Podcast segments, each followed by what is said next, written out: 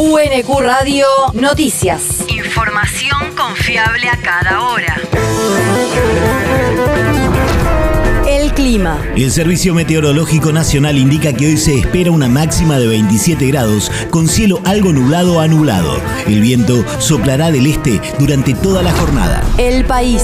Roberto Feletti propone retenciones móviles para enfrentar suba de precios de alimentos. El secretario de Comercio Interior afirmó ayer que las canastas sirvieron para mejorar los precios de referencia, pero que eso es insuficiente para frenar la presión internacional de esos valores. Si vos no pones una regulación, que son retenciones, sobre el problema de los alimentos que se exporta y no pones una planificación clara de los insumos críticos, el impacto del sector externo es grande. Y a eso le tenés que agregar dos cosas.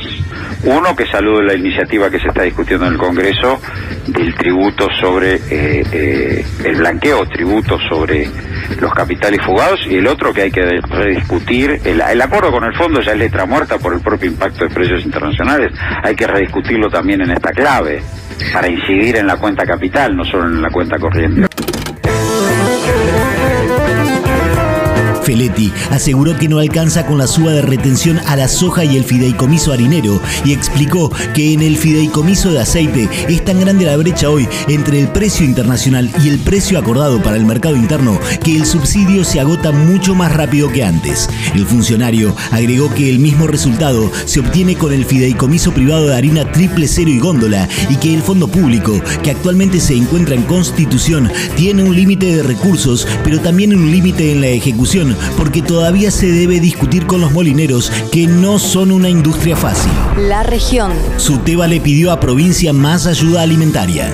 Tras un encuentro en el Ministerio de Desarrollo de la Comunidad de la Provincia de Buenos Aires con autoridades de la Dirección de Seguridad Alimentaria y la Dirección del Servicio Alimentario Escolar, desde el sindicato expresaron una serie de planteos respecto a la implementación del SAE en las escuelas y ante el lanzamiento del módulo extraordinario para la seguridad alimentaria. Desde el gremio solicitan el aumento de los cupos para avanzar en la universalización de las prestaciones del servicio alimentario, además de un aumento del monto destinado al servicio que asegure el acceso a esta política a los estudiantes de toda la provincia. El territorio. Avanza la campaña de vacunación antigripal. El municipio de Quilmes avanza con la campaña de vacunación en los hospitales y centros de salud de manera libre y gratuita para personal de salud, personas gestantes en cualquier trimestre, menores de entre 6 y 24 meses y menores de 3 años con factores de riesgo.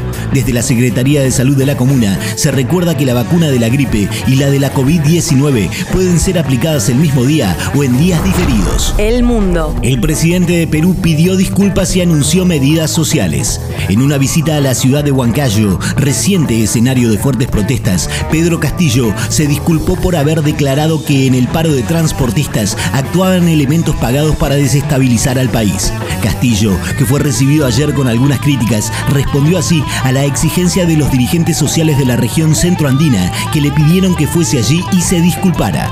En la ocasión, el mandatario anunció un proyecto de ley para prohibir los monopolios, el acaparamiento y la especulación, y otro que libera de impuestos a diversos productos de consumo básicos. La universidad. Finaliza la feria de libros de la editorial UNQ a la comunidad. Hasta las 19 horas del día de hoy se lleva adelante la novena feria de libros en la Universidad Nacional de Quilmes.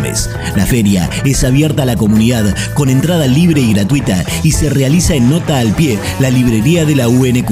En esta edición, las editoriales invitadas fueron Siglo XXI Editores y Capital Intelectual. El deporte. Falleció Pedro Marcheta. El ex jugador IDT falleció este jueves a la edad de 79 años. Identificado con los Andes, debutó como jugador en Racing. Dirigió a muchos equipos, salió campeón y salvó milagrosamente del descenso a varios clubes, pero será recordado por su simpatía, humor y el buen fútbol de sus equipos. Además, el negro ganó el Pro de 1984 junto a sus dirigidos en Racing de Córdoba en una situación insólita que quedó en los anales del deporte nacional. UNQ Radio te mantiene informado.